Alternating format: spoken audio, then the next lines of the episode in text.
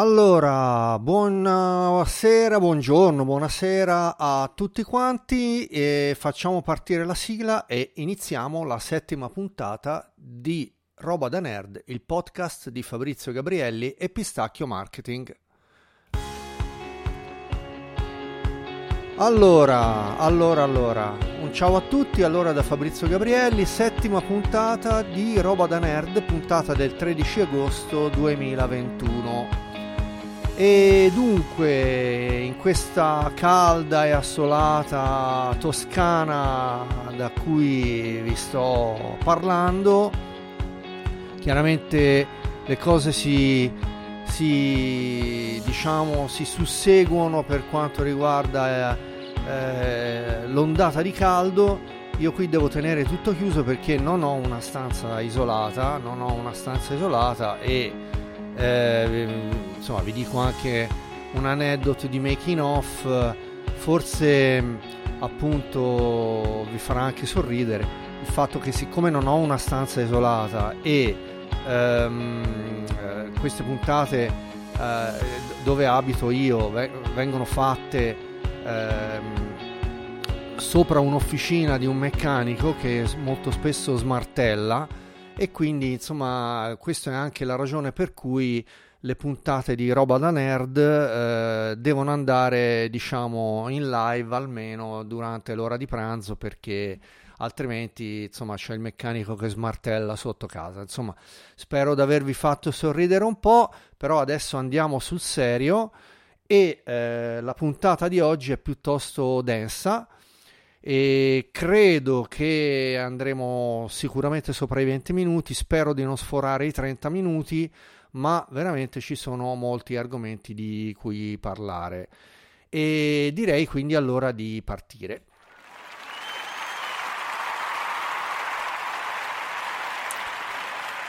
Allora, allora, dunque, settima puntata, roba da nerd, pistacchio marketing, Fabrizio Gabrielli. Intanto una roba velocissima di servizio, diciamo così,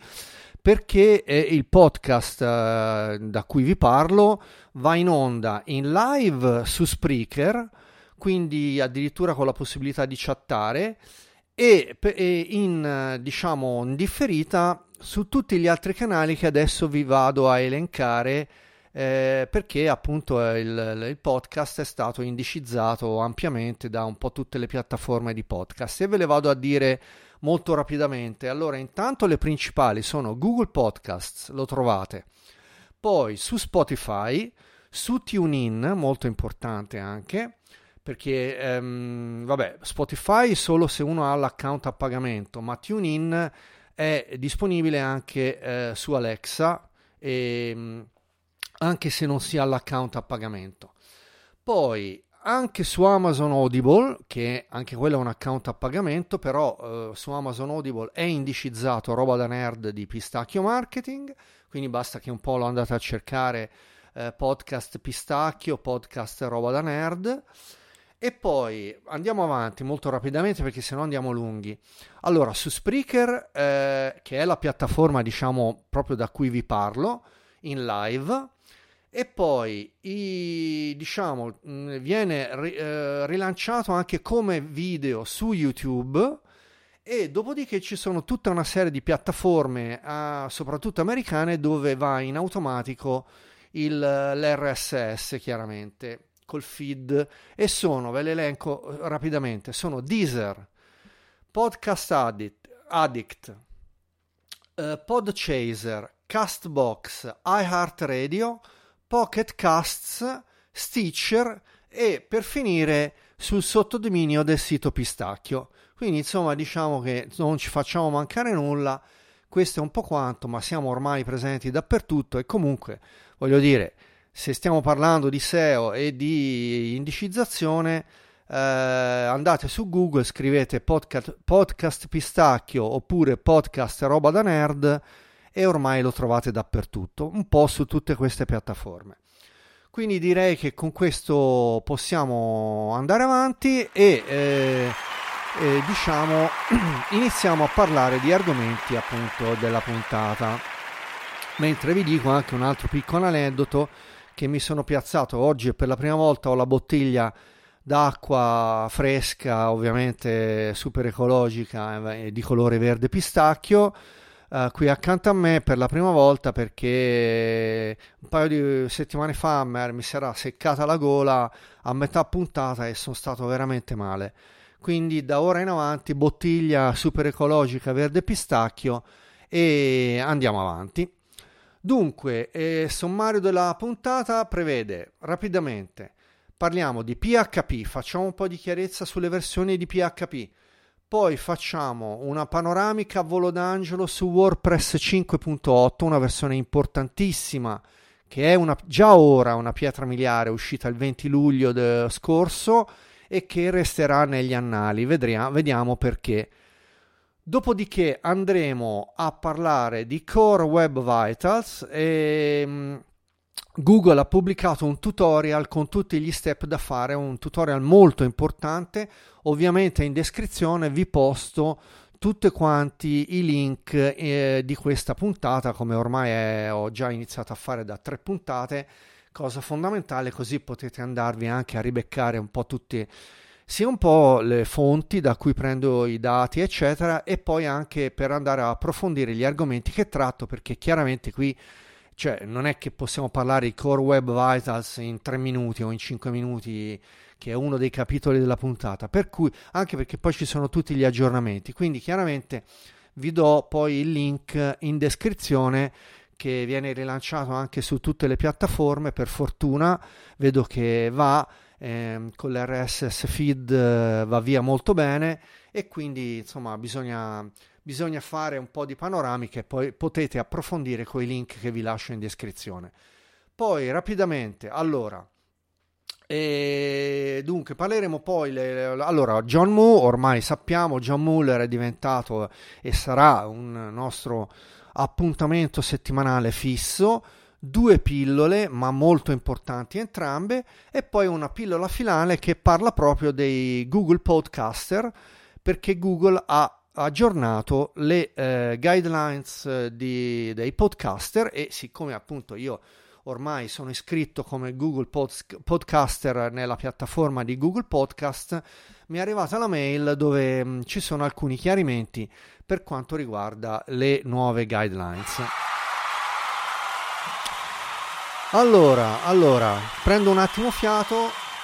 per ora non ho bisogno di bere, semmai dopo faccio una pausetta e andiamo avanti. Allora, dunque, dunque, dunque, dunque, primo capitolo versioni di PHP. Perché eh, parlo di questo? Parlo di questo perché eh, ho, ho, detto in scaletta, avevo, dopo viene diciamo il parlare di eh, WordPress 5.8 versione pietra miliare e mh, ho detto facciamo una panoramica un attimo a volo d'angelo su PHP perché? Perché a seconda dell'hosting che usiamo, eh, io personalmente utilizzo in, in, gran parte SiteGround,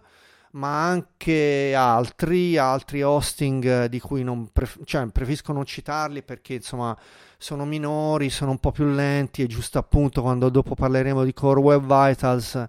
eh, diciamo a livello di reputation, non voglio dire quali sono per non parlare male, eccetera. E invece con SiteGround mi trovo molto bene. E, mm, e, e, e però, però, però eh, il PHP può causare dei problemi. Tant'è vero, tempo addietro avevo avuto un problema con la 7.4 e eh, ho, sono dovuto scendere alla 7.3 eh, per quanto riguardava appunto perché avevo avuto un blocco totale con la 7.4 e quindi facciamo un attimo di panoramica. Allora, tanto per cominciare, il 29 luglio scorso, quindi pochi giorni fa, è uscita la stabile di 8.0.9 e quindi già è disponibile questa qua si può aggiornare a diciamo un po' tutti i maggiori i maggiori, mm, eh, come si dice, hosting supportano la 8.0 però io francamente aspet- aspet- sto aspettando a passare alla 8.0 anche se appunto SiteGround, il mio hosting, chiaramente poi voi verificate col vostro hosting sia eh, diciamo con le mailing list che vi dovrebbero arrivare in automatico perché ehm, loro dicono che con la 8.0 problemi non ce ne sono quindi a me SiteGround mi ha mandato una mail dove mi dice vai tranquillo se vuoi aggiornare, anzi aggiorna in automatico. Io fermi tutti, aspettiamo un attimo perché io addirittura sono ancora con la 7.3 perché appunto un paio di mesi fa avevo avuto dei problemi con la 7.4 che è già una versione super stabile mm,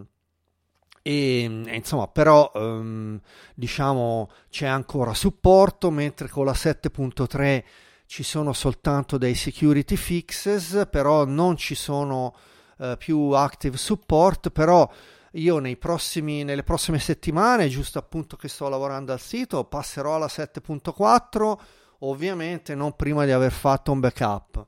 Però alla 8.0 aspetterò un pochino perché ho paura, ho paura che mi salti tutto quanto verificate un attimo come funziona, sappiate che eh, diciamo eh, col vostro hosting ehm, eh, sicuramente vi è arrivata la mail di aggiornamento da 8.0 e verificate un attimo sul sito php.net ehm, la stable, la, la, la, la, current stable, quindi la versione stabile, come progredisce. Vi lascio i link in descrizione e andiamo avanti col capitolo successivo che è WordPress. Allora riprendo fiato chiudiamo sto capitolo di PHP e eh, andiamo a parlare giusto appunto di WordPress 5.8. Allora, WordPress 5.8 è stato pubblicato anch'esso, dico anch'esso perché come PHP 29 luglio, a fine luglio e per la precisione il 20 luglio. Il 20 luglio Matt Mullenweg, uno dei capi di WordPress, ha pubblicato in, um, nel WordPress, eh, nel, um, come si dice, nel blog ufficiale di WordPress la notizia della pubblicazione di 5.8. Allora, 5.8 prende il nome da Tatum, uh, Tatum, diciamo, però è Tatum perché prende il nome da Art Tatum, un famoso pianista jazz ehm, che evidentemente anche in WordPress come me sono dei grandi appassionati di musica jazz e, e quindi insomma la, la, la, la, copertina di questo aggiornamento di, di, di, eh, dell'introduzione di 5.8 è proprio dedicata a questo grandis, grandissimo pianista molto tecnico e, e, uno dei più grandi pianisti eh, della storia del jazz. Eh, però, vabbè, chiaramente eh, poi dopo ci, ora ci addentriamo un attimo nelle, nelle, nelle, nelle nuove funzioni che ehm, sono state implementate con la 5.8 di WordPress. Allora, eh, veniamo al dunque perché sono eh, tante e anche tutte molto importanti. Intanto il discorso dei block. Allora, ovviamente eh, Gutenberg eh, intanto viene, diciamo, eh, eliminato il supporto al, al, all'editor eh, tradizionale. Quindi adesso avrete praticamente, non dico che vi costringeranno, ma quasi a passare al, alla versione Gutenberg. E ehm, ovviamente io consiglio caldamente di passare, se non siete passati ancora a Gutenberg, voglio dire, ehm, ma non tanto per una modernità, perché come vedete anche prima quando parlavo di PHP, non è che per forza uno debba passare all'ultima versione, per carità, eh, anzi, anzi, anzi. E come avete visto prima in PHP, parlando di, di, di, PHP, vi dicevo occhio a passare all'ultima e state attenti, verificate. E quindi non è un modernismo, diciamo, a tutti i costi. Però devo dire che per quanto riguarda Gutenberg, io lo consiglio caldamente perché veramente è super top e mh, fatto benissimo, inizia a essere ormai, diciamo, un must e con questa versione scoprirete, per, se per caso ancora non siete passati a Gutenberg, scoprirete praticamente un mondo diciamo nuovo e quindi vi consiglio di passare, è il momento buono per passare a Gutenberg, ecco, diciamola in due parole. E ehm, che cosa succede? Che allora ci sono intanto per cominciare eh, 20 nuovi block. 20 nuovi block da scoprire tutti quanti, quindi ora non ve li sto a elencare tutti perché ve li andate a vedere. Tra l'altro nel post di, del, um, del blog di WordPress che vi posto in descrizione um, c'è scritto tutto quanto per bene, quindi andatevi a leggere un attimo ma comunque i blocchi sono abbastanza chiari, tutti molto intelligibili e molto intuitivi, cioè quindi non c'è star, bisogno di stare lì a scartabellare chissà quale pagina di codice, eccetera. È tutto molto intuitivo, per cui andateveli a scoprire. Ci sono quindi paragra- paragrafi, quote, code, i, um, come si dice, mio, porca miseria, non mi viene in mente, gli shortcode, sì, e quindi insomma tutto quanto spiegato benissimo. Poi rapidamente, allora, is, ci sono i suggested blocks, che quindi sono i blocks suggeriti quando avete quello attivo in quel momento e quindi anche questo è molto importante. Ad esempio, beh, un classico, se avete come un blocco quello del heading, quindi quello del, del titolo, eh, dopo, chiaramente, questa è una cosa, diciamo, per farvi capire, insomma, un pochino, c'è quello suggerito del, pa- del paragraph, del paragrafo. Quindi questo è un esempio, diciamo, chiarissimo. Poi ce ne sono altri suggeriti che vi consiglio di andare a provare. Poi dunque la colorizzazione delle immagini, ci sono delle impostazioni molto carine nuove per colorizzare e eh, personalizzare le immagini, probabilmente ci lavorerò anch'io sul mio sito e, mm, eh, e mm, questa cosa eh, ha anche un nome, si chiama Duotone Filter, sono i, filtri, i filtri a doppio colore. Dopodiché per quanto riguarda i web dev, quindi tutti gli sviluppatori, ci sono due file da tenere sott'occhio. E uno è il eh, theme.json e mm, l'altro vediamo un po' se lo ribecco nelle news. Eh, vediamo, mi pare di no. Eh, ora, come al solito, ah, ti sfugge il. Um, comunque eh, ci sono eh, il, il, il theme JSON e per andare a modificare le impostazioni del, del tema e poi un altro che ora non mi viene, non, non, non, riesco a recuperarlo, comunque insomma vediamo, ah il block JSON, esatto, questo per andare a personalizzare i blocchi se siete degli sviluppatori, non è il mio caso, però io comunque utilizzo tutti i, tutti i blocchi con anche shortcode un po' incasinati, eh, e poi mh, utilizzo personalmente mi trovo molto, molto bene con, eh, con Generate Blocks che è un, uh, un, um, un, um, un, come si dice un plugin uh, di Generate uh, Press con cui mi trovo molto bene. Comunque adesso diciamo che eh, WordPress 5.8 eh, implementerà tutti questi blocchi e quindi farà diciamo un po' la concorrenza a Generate Blocks, a Generate Press che aveva già tutta questa parte implementata alla perfezione. Ultimo tema per quanto riguarda eh, le nuove modifiche di WordPress eh, sono i widgets, quindi anche in questo campo lo vedrete per quanto riguarda l'implementazione dei widgets eh, di default del tema, i temi che supportano ormai queste modifiche sono parecchi, quindi i principali non ve li sto a dire perché insomma diciamo poi chiaramente dovrete andare a verificare se il vostro tema è già, è già um, compatibile con uh, VP 5.8 Comunque questa cosa dei widgets anche è molto importante perché vengono implementate delle novità per quanto riguarda i widgets ehm, eh, appunto eh, di default eh, dei vostri, dei te- del tema WordPress che usate. Direi che con questo abbiamo chiuso questo capitolo e passiamo a parlare del capitolo Core Web Vitals, che è un capitolo un po' incasinato, ma insomma speriamo di stare brevi, dai. Pausetta e...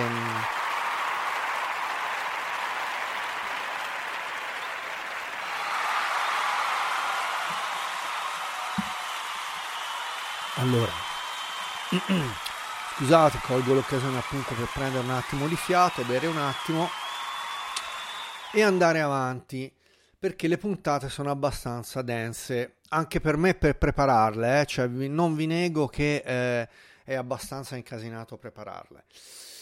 Allora, sia per quanto riguarda la scaletta, sia per i temi. Allora, Core Web Vitals uh, Audit Workflow. Allora, in descrizione vi posto il link al sito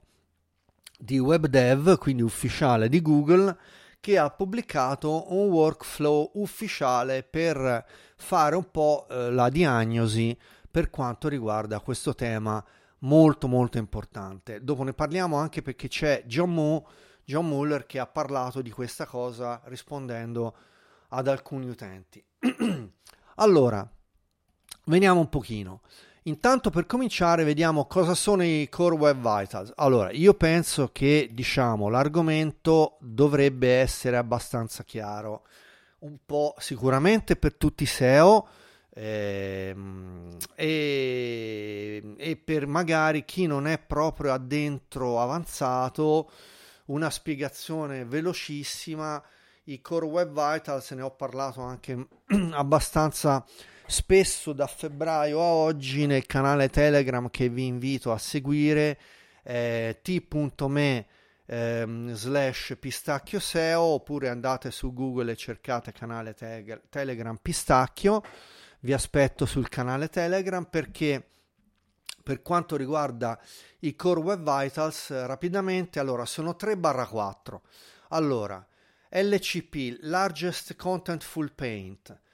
eh, First Input Delay e Cumulative Layout Shift. Ormai sono andanti i nomi in inglese, anche in italiano, tant'è vero nella guida di Google eh, vengono riportati in inglese anche se la guida è tradotta in italiano.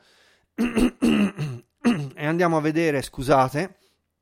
andiamo a vedere i 3, eh, 3-4, dopo vi spiego perché c'è il quarto. Allora, Largest Contentful Paint, che cos'è? Consente di misurare le prestazioni di caricamento. Largest perché è diciamo la parte di contenuto più uh, grande, quindi largest, quindi e, e, e i, i 3-4 perché c'è anche il first contentful paint che sarebbe appunto la prima parte di contenuto eh, visibile eh, nel sito allora, per quanto riguarda il largest contentful paint, il parametro è, diciamo, un buon punteggio è sotto i due secondi e mezzo. E il first contentful paint invece viaggia a millisecondi e diciamo, un, diciamo sotto al secondo un first contentful paint è sicuramente 0,8, 0,7 va bene. E poi c'è allora il first input delay consente di misurare l'interattività degli utenti, quindi deve offrire una buona esperienza utente e il, un buon valore feed, first input delay, deve essere inferiore ai 100 millisecondi.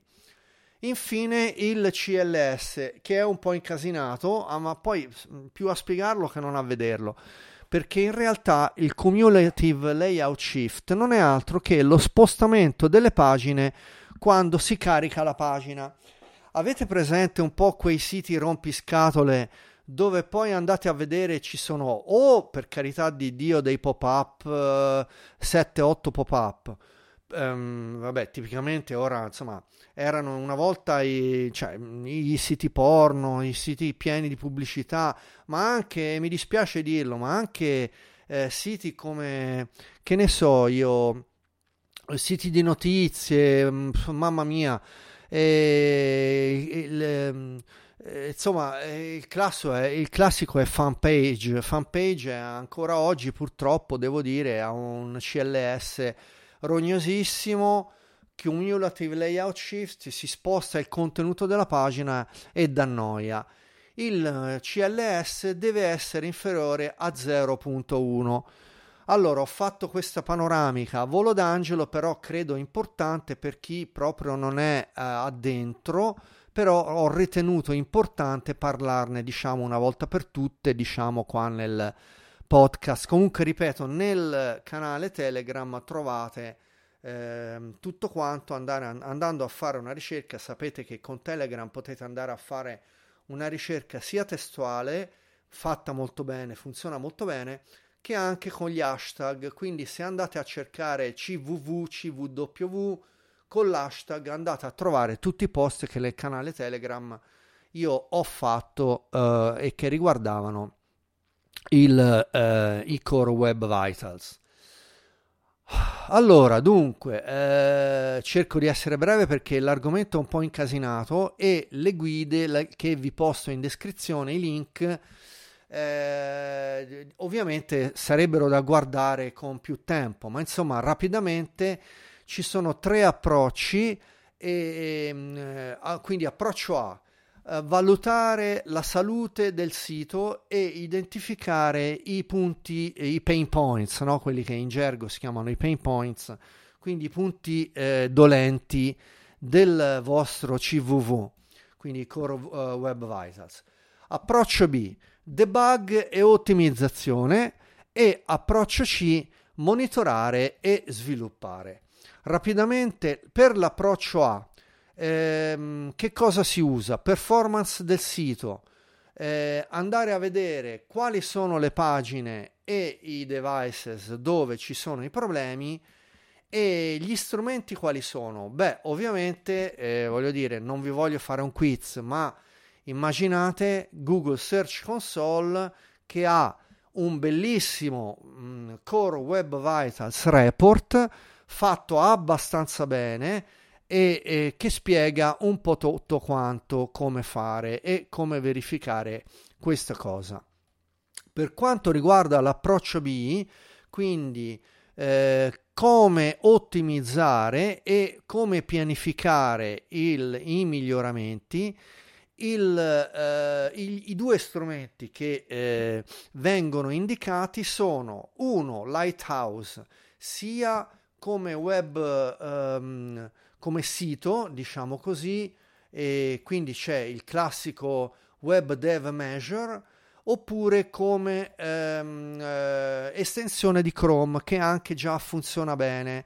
Quindi vi consiglio chiaramente l'estensione di Chrome, sapete che ormai le estensioni di Chrome si possono installare anche sugli altri ehm, web browser che supportano il motore Chromium, quindi anche Firefox, anche eh, Brave che vi consiglio caldamente come, eh, come web browser e anche eh, Edge, Microsoft Edge che funziona benissimo, è velocissimo e anche eh, Edge eh, ormai è supportato supporta Chromium e quindi supporta le, le, tutte le estensioni sviluppate per, per, per, ehm, per, Chrome e quindi tra queste anche Lighthouse. E poi c'è anche un'altra estensione che vi consiglio e che vi metto in descrizione che è la Web Vitals Extension e che non è ufficiale di Google, quella di Lighthouse sì, ma quella di Web Vitals no, però anche quella è molto utile.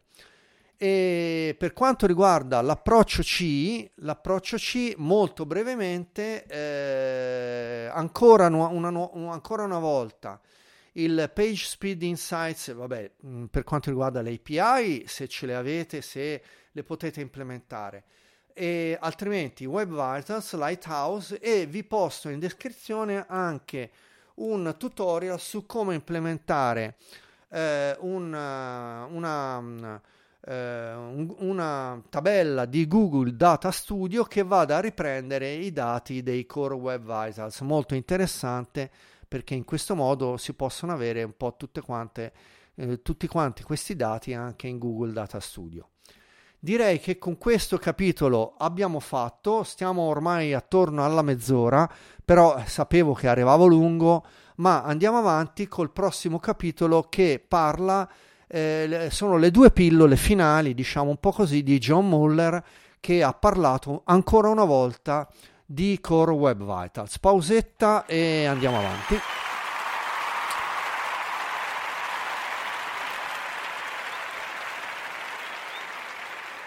Allora, allora vediamo un pochino. In descrizione vi posto un uh, video di 3 minuti settimanale di Ask Google Bot, quindi anche velocissimo da vedere e, e diciamo un pochino parla eh, di quanto conta il feedback degli utenti ai fini del posizionamento SEO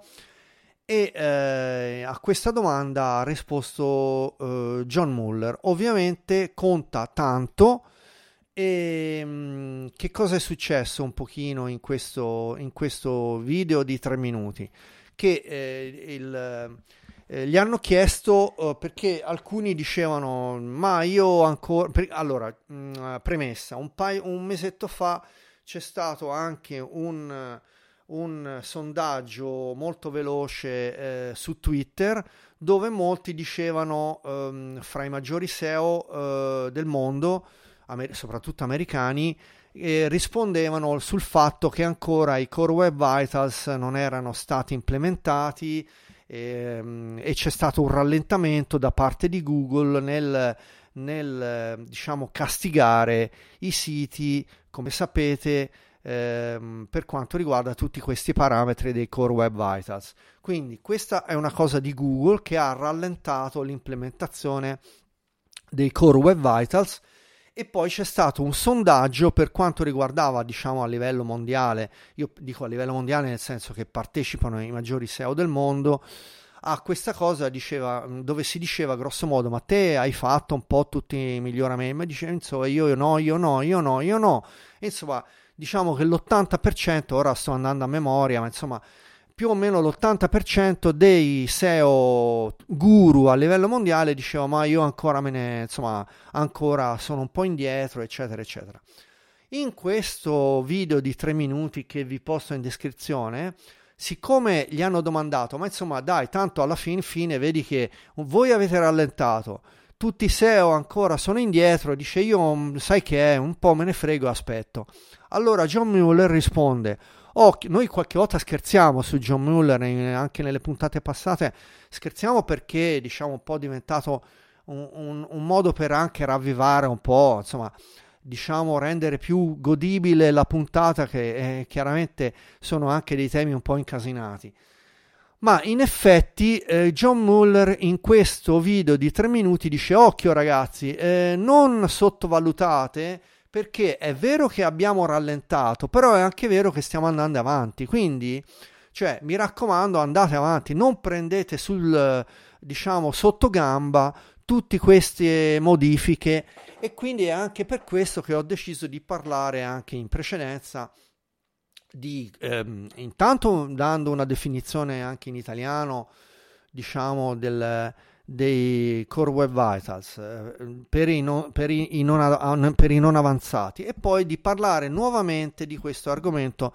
importantissimo. Ricorda uh, John Mueller e quindi anche io diciamo uh, prendo l'abbrivio da lui e in questo video ricorda John Mueller che eh, se ci sono dei problemi in, in caso di search eh, e questa è una cosa che non tutti fanno, io sì faccio però eh, quindi ricorda di usare la, um, la, um, la, possibilità di dare feedback in tutte le ricerche, cioè in tutte le SERP, in tutte le ricerche, Google in fondo a destra mette sempre feedback col punto interrogativo.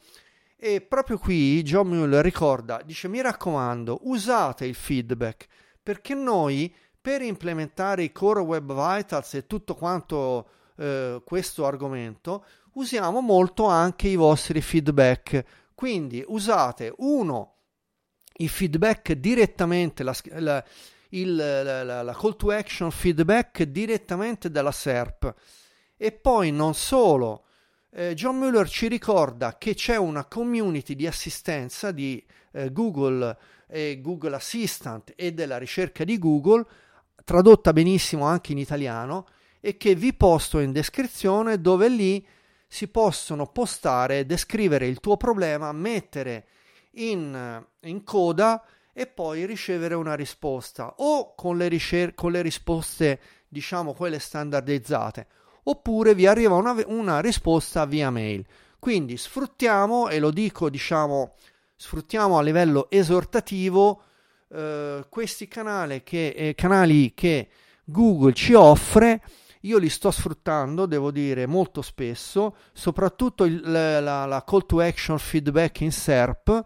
perché ci sono delle cose che non vanno bene, soprattutto per quanto mi riguarda eh, il knowledge panel, eh, quindi il knowledge graph, ho riscontro dei problemi qualche volta, soprattutto ad esempio sulle celebrities, quindi su personaggi famosi oppure anche su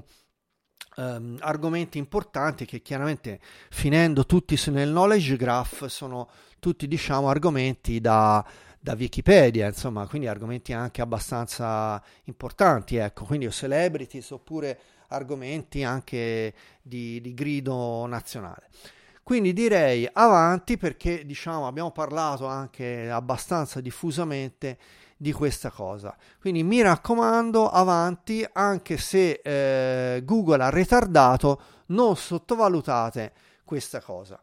Allora, siamo arrivati in fondo alla puntata, l'ultima pillolina finale era quello, ve l'ho anticipato all'inizio di puntata, dei cambiamenti che Google ha mandato via mail ai Google Podcaster. Allora, questi cambiamenti sono molto semplici, però anche in questo caso ve li dico perché sono molto importanti. Nel qual caso abbiate voglia o vogliate sbarcare diciamo nel mondo del podcasting. A me sta piacendo molto questa cosa del Google Podcasting eh, perché mi sta dando soddisfazione eh, perché spiegando le cose diciamo eh, a una platea anche se diciamo non vi, non vi vedo dal vivo eh, però eh, io faccio finta che ci siete e vedo che ci siete perché dopo sei puntate sto vedendo, sto avendo un riscontro diciamo molto positivo che mi incoraggia a fare meglio. E quindi eh, queste nuove guideline che sono uscite da parte di Google sono molto semplici però anche molto importanti e ve le vado a elencare. Sono pochissime ma sono molto importanti. Allora Intanto per cominciare l'RSS, chiaramente, perché per sottomettere diciamo, il vostro podcast bisogna avere un RSS feed funzionante e, e, quindi bisogna appoggiarsi a un servizio. Io, come vi ho detto in inizio di puntata, mi appoggio a Spreaker che funziona molto bene, ve lo consiglio, però ce ne sono anche molto, molti altri che non vi sto a dire, li trovate, insomma, se siete dei SEO li trovate senza problemi. Comunque esiste anche il servizio rss.com è un servizio americano che costa il giusto, mi pare va sui 7 euro al mese e funziona benissimo, semmai potete anche appoggiarvi a quello, ma ce ne sono tanti altri. Allora, Google ci dice, allora, l'RSS feed deve, ehm, deve includere un'immagine crawlabile, quindi importante, mettete un'immagine nel podcast l'RSS, quindi io ce l'ho su Spreaker e eh, Google Podcast la riprende da lì, però bisogna metterla alla fonte dove avete creato il podcast, quindi non su Google Podcast, ma direttamente dove state creando il podcast. Quindi o su, io su Spreaker, ma per esempio su rss.com o dove voi creerete il vostro podcast. Poi il, l'RSS feed deve includere obbligatoriamente una descrizione. E quindi questo qui è importante è una cosa che diciamo tutti dovrebbero aver già fatto, però siccome non è obbligatorio alla fonte, cioè io su eh, sulla piattaforma di podcasting non tutte le piattaforme richiedono una descrizione, non tutte le piattaforme richiedono un'immagine e non tutte richiedono un'email address formattato correttamente. Per questo Google ci dice occhio, noi da ora in avanti vogliamo un'immagine eh, nella fonte del podcast, vogliamo un autore, Google Play Author, ehm, crawlabile, quindi poi vogliamo una descrizione alla fonte e anche una email address alla fonte che sia valido. Infine, una valida homepage come eh, diciamo sito di riferimento. Questo è quanto, spero di esservi stato chiaro e insomma nel caso che vogliate entrare nel mondo del podcast, mi raccomando, perché chiaramente il, il, il, il Google Podcast è una delle piattaforme diciamo imprescindibili eh, su cui non si può, di cui non si può più fare a meno. Con questo, allora, vediamo, la puntata è conclusa, vado verso i saluti mentre faccio partire la sigla e la, concla- la puntata è conclusa. E con questo diciamo eh, spero di esservi stato utile e ci eh, risentiamo venerdì prossimo 20 agosto più o meno alla solita ora. E sto quasi sforando eh, però devo dire sono molto contento dai feedback che sto avendo degli ascolti eh, poi non importa per carità se non ascoltate tutta la puntata però vi ricordo che siccome anche su Alexa la puntata la potete implementare su Alexa nel sommario quotidiano quindi se non l'ascoltate tutta insieme eh, tutti i 40 minuti di ora le potete centellinare perché vi riparte con Alexa al punto dove l'avevate lasciata. Quindi un saluto da Fabrizio Gabrielli di Pistacchio Marketing con roba da nerd. Ci sentiamo venerdì prossimo 20 agosto. Un ciao a tutti da Fabrizio e a venerdì prossimo. Ciao!